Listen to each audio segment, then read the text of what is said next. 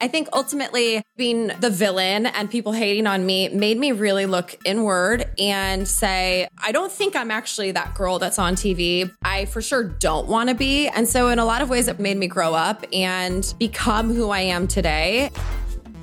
I'm Carly Zakin. And I'm Danielle Weisberg. Welcome to 9 to 5 ish with the Skimm. We've run into so many questions over the years and had so many moments where we needed advice, and we got it from women who'd been there. And that's what we're bringing you with this show. Each week, we're helping you get what you want out of your career by talking to the smartest leaders we know. Because we know your work life is a lot more than nine to five. All right, let's get into it. Hey everyone, it's Danielle. Today, our guest is Kristin Cavallari. She rose to fame on reality TV as a teenager on shows like Laguna Beach and The Hills. I watched both. And she pivoted her career in entertainment into a career in business. She has launched a jewelry and lifestyle brand called Uncommon James. And in 2021, she launched a beauty line, Uncommon Beauty. Kristin is also a New York Times bestselling author, podcast host, and former Dancing with the Stars competitor.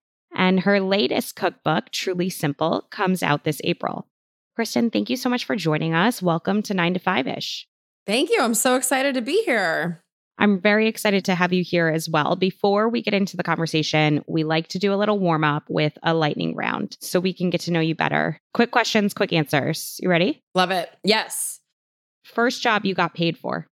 Well, okay. When I was a freshman in high school, I worked at a Bikram yoga studio. I actually did it for free though. I swapped free classes to work at the yoga studio, and my job was to take the sweaty towels and put them in the washing machine. It was disgusting. And I essentially did it for free. But I guess so the first job that I actually got paid for, I was a hostess at a restaurant in Dana Point called Salt Creek Grill. And I did that for about a year and I loved it. What best describes your workday, working nine till fill in the blank?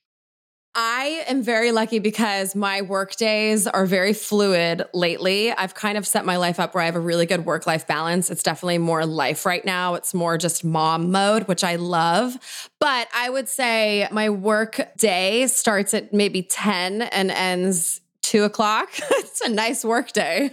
yeah. What's your favorite recipe in your new cookbook, Truly Simple?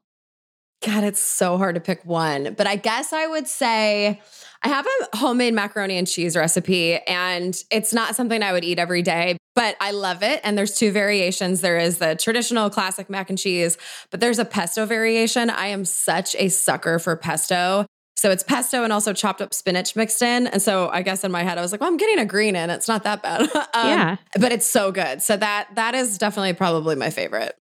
What's something we can't Google about you? The fact that I am a homebody and I would just rather be at home. I think that people might think my life is like pretty glamorous and I'm like going out all the time and I'm like doing all these things. I'm not. Like I'm much happier just being at home, no makeup on, just making dinner with my kids and going to bed at nine o'clock. that makes me happy because I'm also a homebody and I'm happy to drink and go to sleep. Yeah. Like not from passing out, but just like have a glass of wine and like be in bed by like 10 is my ideal night. Yep, I agree. What is the weirdest rumor you heard about yourself or saw published? Wow. I mean, there's been a lot, you know, but I'd say like the weirdest. I remember hearing that I had a little brother named Tyler, and I was like, I don't even know how you come up with something like that because it's so not true. So, stuff like that, where it's so out of left field, I don't understand where these rumors come from. But then I've all, you know, bigger stuff too of like dating someone that I'm not actually dating. Stuff with my divorce was all bull. Like I've said this many times, but I've been in this business for over 18 years. I've never read one article that's been 100% true. Never. And so you have to realize that's happening with everybody. That's not just me. The press, the tabloids, that whole world, it's like the biggest game of telephone you will ever play. And so you just have to keep that in mind. Is there like a rumor you would want to see out there? Like, especially now that you're not dating someone, like, can we help you start one? Wait, wait, what did you say? can we help you like start a rumor now that you're, you know, single? Like, sh- yeah, that I'm dating Brad Pitt. There we go. That's going to be our headline. Uh, that one I would be like, yeah, it's true. It's yeah. true. What's the last TV show you binge watched? Okay, let's see. I just watched The Last of Us and I loved it. I guess I didn't necessarily binge watch it. I, I binged the first couple episodes and then I was up to date, but I loved that show. I just wish there were more episodes. I know. I finished it last night, actually. I felt the same way. Nice. And I'm in love with uh, Pedro like everybody else, you yes. know? What's the last time you negotiated for yourself? Oh, I love that question. I negotiate for myself quite a lot, to be honest. I feel like that's just sort of the nature of my business. And so I do it a lot. You know, with Uncommon James, we're negotiating different deals with our vendors and stuff like that. It's it's kind of a constant thing in my life. But I love a negotiation because I'm not afraid to walk away. So I usually end up getting what I want. Which show did you like better, The Hills or Laguna Beach? So I enjoyed filming The Hills more because at that point it was a job to me. I knew what they wanted from me. It was more like okay, you show up, you film your scenes, and I had a completely separate life. We only filmed the hills three days a week, three different scenes. So it was very much like boom, boom, boom, you get in, you get out, the same way you would do a, a regular scripted show.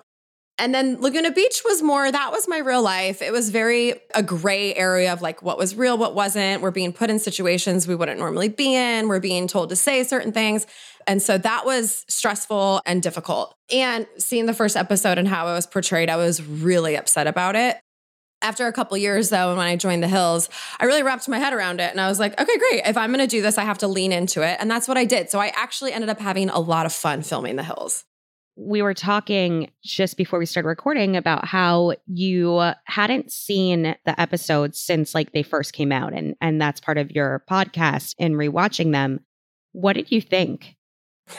it's been a journey. It's been wild to watch them. It's been therapeutic. It's been fun. There's been so much time that's passed where I can really laugh at it. But there's definitely things that I'm like, oh, God, I was kind of an idiot, which I guess most of us are at 17, 18. So I, I'm not like beating myself up over it, but things came out of my mouth that I'm just like, why? Why say these things? Doing this podcast, the Back to the Beach podcast, has actually been a highlight of my career. And I just feel like it's been, you know, it's full circle, obviously, but watching it with my ex boyfriend from high school who went through it all with me, being able to like clear things up, it's been really nice. It's like putting a nice little bow on my whole Laguna Beach experience, which has been awesome. Okay. So obviously, reality TV for you started, you guys were one of kind of like the OG shows when you were in high school. Why did you decide to sign up for it? And what was the casting process like? Yeah. So basically, you just had to be 16 to audition, I guess. I don't even know if that's the right word. But what you would do is MTV came to our, our high school, and at break and lunch, they had a booth set up, and you would go up, grab a packet. It was like a 20 page packet. And the questions, you know, are like, who do you think is going to be homecoming or prom queen? And I said, I don't know. And I don't care as long as it's not Lauren Conrad. So, like, I knew. I knew at a young age what to do. I was beefing up my answers. I was doing the things I needed to do. And so from there, you would turn your packet in and then they would do on camera interviews. And it just kind of happened. I'm very competitive. I still to this day am. And at the time, it was like, oh, who's going to get on it? It was like a competition. So I was like, I'm getting this show. We had no idea, obviously, what it was going to turn into. I mean, we just sort of thought it was going to be like a little special, like, oh, I live in the real Orange County, because at the time the OC was on. And, you know, it was like overnight instant fame. And it was a weird time in my life, especially because I was still in high school. Everyone else had graduated except for Talan and I, and the freshmen looking at me differently. And I was like, oh, this is bizarre. but you know fun i had a lot of fun too i would not change it for the world so just a just an interesting phase of my life what I think is so interesting looking back on it now as like a fully formed adult who was totally one of those people that tuned in and got obsessed in a world before people really understood that it was like mainly fake. Right? Right, right. Like now you look at a reality TV and you're like, oh, yeah, like the producers are telling them to do this. But back then, like we thought it was real. Yeah. How did you feel being the villain and cast as that before people understood that that might not actually be who you are? Yeah, it was really hard. And I actually didn't know that that's what was going to happen until I saw the first episode. And I think it was like the day before it actually aired. So I didn't have that much time to really like prep myself for it, but it was hard. I was really upset. I cried when I saw the first episode. And, you know, I felt like it was really unfair. I get it now. Obviously, I've worked through all of that. I've wrapped my head around it. And in fact, I wouldn't trade it. I have a strong personality and I know that that on reality TV that's very easy to edit and manipulate in a way where you do come off as the villain. Although I will say it's interesting because now doing the podcast and it's on Netflix and you know people are rewatching it which has been really cool. I've had a lot of people be like, "Oh my god, you weren't actually the villain. I'm so sorry." I feel like I was like ahead of the time in a lot of ways. Had that aired today, I don't think I would have had the same reaction that I did at the time. So it's all good. that was going to be my next question, actually, is like, I feel like a lot of the stuff you got for was about you being confident and standing up for yourself. Yeah. How do you think that some of the decisions that you made would be viewed by an audience today? Yeah, well, I first of all, I don't even think Laguna Beach would be successful today because it was so watered down compared to what's on TV now. But I definitely don't think I would have had this insane reaction. You know, it was like you either loved me or loved to hate me. And there was no in between. I don't know today if that would be the case. It's just interesting. I just, I don't think I would have had as much hate as I did. But in a lot of ways, it's been kind of cool that people are rewatching it and I'm having that response now. I think that's awesome. So, you know, 18 years later, the fact that people are even still watching it and talking about it is that's cool. You know, I'm I'm proud of that. I think to that effect, right? Like that you were in something that was such a part of pop culture that people are still talking about it 18 years later. In speaking to you, and this is like the first time that I've gotten a chance to speak to you directly, you seem like a pretty normal person. Thank you. How did you manage to do that given when you were like 16, 17 years old, you were in the spotlight and not necessarily in like the most positive way at a time when you are dealing with so much like self-confidence issues and just becoming a person? Yeah, well, thank you. I mean, you know, I think I can credit to a lot of different things. I have a good family. I've always had good friends to call me out on my bullshit. I definitely lived it up when I was 18 and first moved to LA. I probably thought I was the shit. You know, I mean, I had my moment for sure. But I think ultimately, probably being the villain and people hating on me made me really look inward and say, okay, well, I don't think I'm actually that girl that's on TV, but I for sure don't want to be. And so, in a lot of ways, it probably made me grow up and become who I am today. And I think over my career, I've had a lot of highs and I've also had a lot of lows. And I actually think those lows have made me who I am. I think that's when you really are tested as an individual in your lowest moments. And so, I think it's all just been part of my journey. And I'm thankful that I got out of LA when I did. You know, I moved out of LA when I was 24, which also probably helped. And I just, I, the people are in my life. I have really good friends and a really good family, and that helps for sure. So, talking about leaving LA, I think it's, it, I could definitely see how that would be a good decision. I'm from Chicago. Oh. So, yes. What was it like? And and you've talked about the decision to have your family be in Nashville. Like how do you think through that kind of seeing these different parts of big cities in the country and how that's reflected on kind of the experience that you want to give your kids? You know, I actually I didn't grow up in California. I moved to California when I was a freshman in high school, which a lot of people still don't really know that. But I lived in Barrington, a suburb of Chicago. I was in Connecticut. I was in Colorado. I was kind of all over. And so how I grew up was we were outside, you know, we played with our friends in the cul-de-sac and that's what we did. And being in Nashville, I'm I'm in Franklin. I'm 30 minutes outside of the city. It's just a really nice kind of like old school way to grow up and my kids are outside. There's a really good sense of community here and i just i just love that. That's how i wanted my kids to to grow up. I think la would be very challenging to raise kids when everything is so accessible. There's the whole celebrity aspect of it all. Everyone's parent is a producer an actor a this a that and i just I think LA is its own little bubble. And I mean, listen, I love LA. I still have a place there. I'm out there a lot. I have really good friends out there. I wouldn't want to live there full time again. I definitely wouldn't want to raise kids out there. I just think it would be extremely difficult. So I'm happy that we're in Franklin, Tennessee. There are a lot of people who go on TV, especially now that there's like a kind of like a formula, right? Like you go on a show, hopefully you get a spinoff. And then from that spinoff, maybe you're able to create your own brand. But when you guys did it, that wasn't necessarily like such a set out path. And even now, when people do it, most of them are not successful. Maybe they have like a moment and then it kind of goes away. You've been able to build not only one, but, but two lines of your business. Why do you think you were able to transition? I mean, it is something that truly I'm thankful for every single day. I think part of being one of the original, you know, reality casts probably helps people feel like they've grown up with me. I also really think I've always been me. I've never tried to sugarcoat anything. I've never had an agenda. And I think people can really tell I'm really authentic. And I think I live and breathe my brand. I mean, if we're going to get into the nitty gritty, Uncommon James is my life. I mean, everything I'm designing when it comes to the jewelry, whether it's the skincare, I use and wear all of these products. I'm selfishly designing and creating what I want. And I think people can really see that. And so I think that's it. I think if you're going to try to capitalize on the fame that you have, the notoriety, I think you have to be very true to yourself. And I think a lot of times, you know, if someone comes out with a tequila and you're like, I didn't even know she drank, like there's a huge disconnect there. You know, it has to be true to who you are. Why'd you decide to name it I, I mean, not the story behind the name, but why did you decide to name it something that was not your name? Because I wanted the brand to be able to stand on its own. Something that we've been asking a lot of our guests this season is when was there a moment when you felt stuck or things were outside of your control? Oh man, I'll just be brutally honest with you. I felt really stuck in my marriage for a long time. And, you know, I, I, this is, it's not something that I want to keep talking about. I've been divorced for three years, but that is the time I felt the most stuck. And I've, that's not to say I haven't had crossroads in my career. Like even joining the Hills was a huge decision for me. I remember sitting on that and being like, okay, if I join the Hills, I have to just lean in and do the branding stuff and capitalize on that. But at the time I was acting. I mean, I, you know, and I never did anything earth shattering, but I was working. I was working in the acting world and I liked it.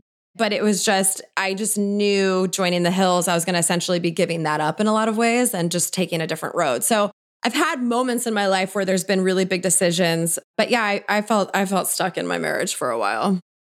I can't imagine how difficult it is, honestly, to to make the decision to get divorced, have your family, and then to have to talk about it as part of your story for so long. Right.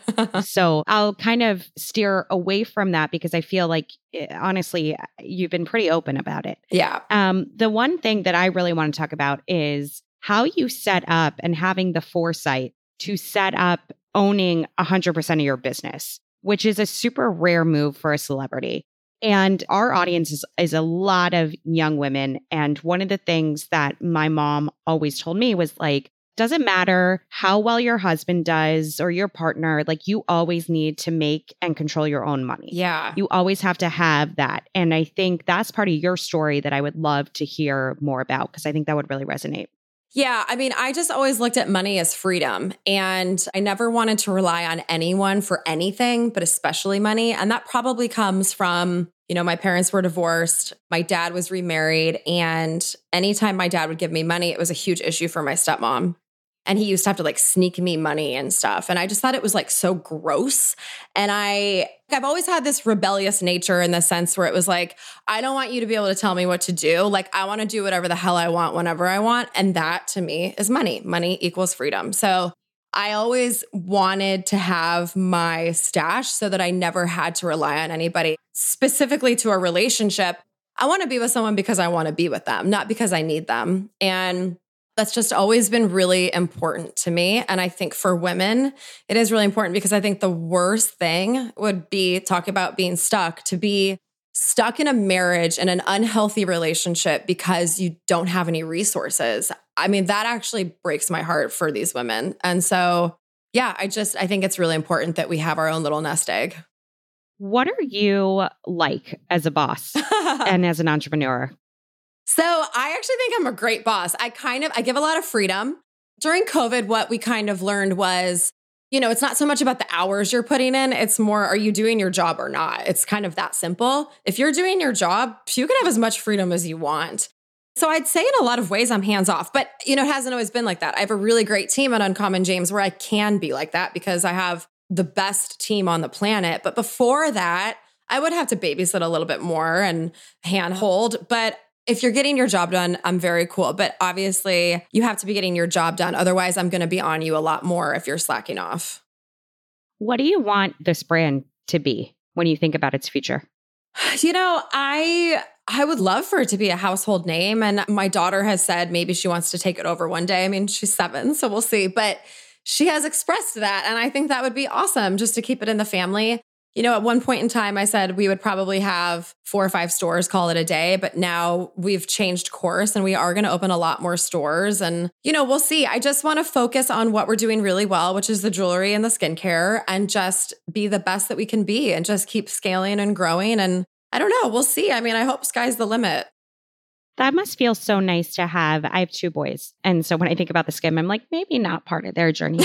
But um, like, you never know. you never know. I'm I'm not gonna, you know, we have a lot of great men involved with the Skimm. Um, but to have that, what does that feel like for you as as a mom?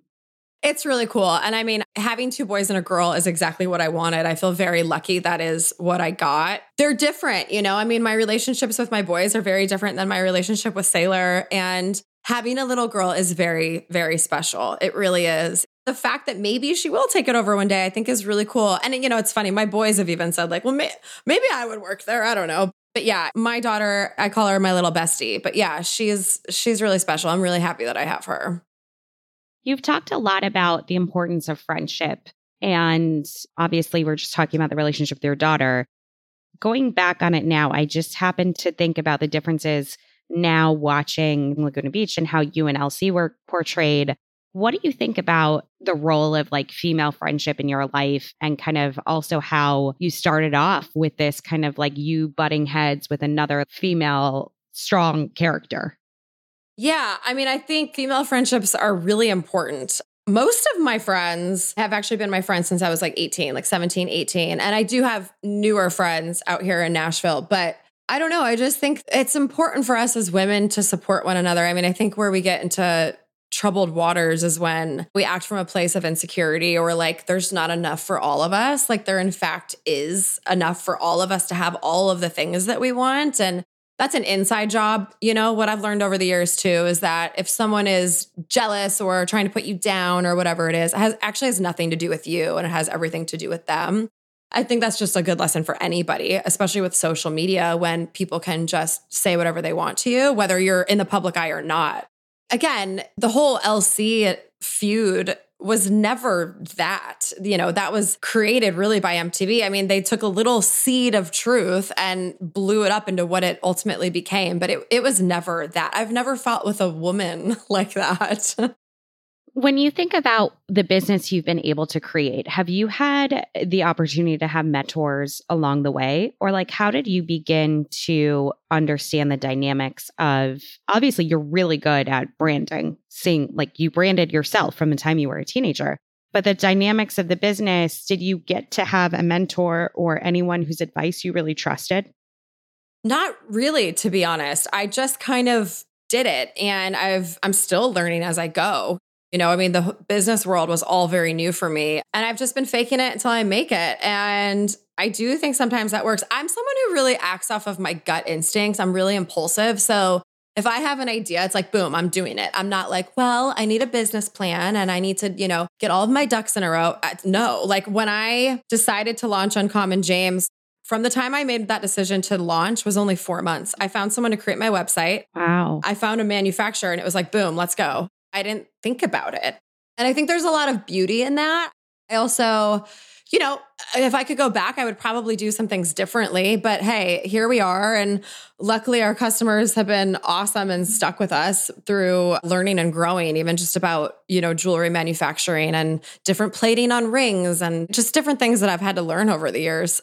But no, I didn't really have someone. And now I, like I said, I mean, my team that I have, my COO, my CFO, my marketing girl, like they're really experienced. They've been doing this a long time and I learn a lot from them. And they're essentially running the company now. And I'm in my little creative bubble. I'm designing the jewelry, I'm planning the big campaign shoots, all of the fun stuff. And so I'm, I'm really thankful for them. I love that. I think that that is the point that you hope to get to, which is being able to do the stuff that you really love and are good at it's taken us a long time to get there. So I want to transition into a listener question. Okay. We have a listener question from Sarah who wants to know how do you decompress and how do you make time for that?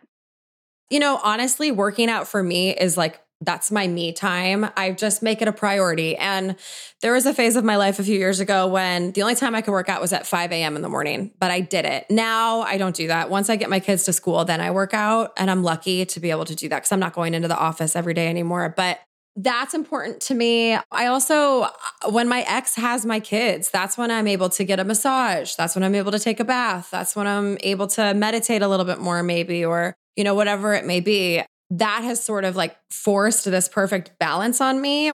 I've been able to kind of like refine myself and make myself a priority again, which in a lot of ways has been really nice. And so I try to just focus on the positives through divorce. And that is, that's one of them. How often are you cooking for yourself versus cooking for your kids? I cook for myself. I mean, I do. I probably won't make as an elaborate of a meal, but I really do enjoy cooking, even if I'm only cooking for myself. Yeah. I want to use this moment to see if you have any advice for. So, I don't watch like any of the Vanderpump Rules shows, but I am just like this whole Scandoval thing. I am cracking up because I know nothing about it. I don't either. why am I on like a first name basis now in my mind with these different people?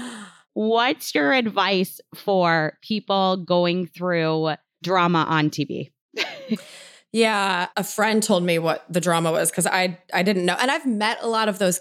I don't want to say kids; they're the same age. I've met a lot of those people, and they're all lovely. But you know, it's so hard because I know how stressful it is. Like the level of stress that these guys are going through is through the roof. And so, what advice do I have? Get off of social media. Literally, don't read anything. Put your phone down and just surround yourself with your best friends and the good people in your life and stay busy, distract yourself because ultimately it will blow over. Everything always blows over. The hard part for them is they're actually filming a show and doing all oh this at the gosh. same time. So it's probably going to be a minute before it blows over, but it will eventually. So just get your priorities in check and and put your phone down, I think is the biggest. Last question, who's someone else we should have on this show? Oh, okay. Well, you brought up Rachel Bilson, and I love her. She's awesome. She's very normal and very cool, and I love her. So, yeah, have her on. You know, when I was listening to your conversation with her, I was like, she just like feels like what you want her to be. Yes. Which is very rare. Yes. She's awesome. Well, Kristin, thank you so much for coming on. Congratulations on the new cookbook and everything going on. Thank you so much. It was great talking to you too. Thanks for listening to this episode of 9 to 5 ish with The Skimm. A new episode will be in your feed again next Wednesday. And if you want to keep up with us in between episodes, follow us on Instagram at Carly and Danielle. It's a really good account, I promise.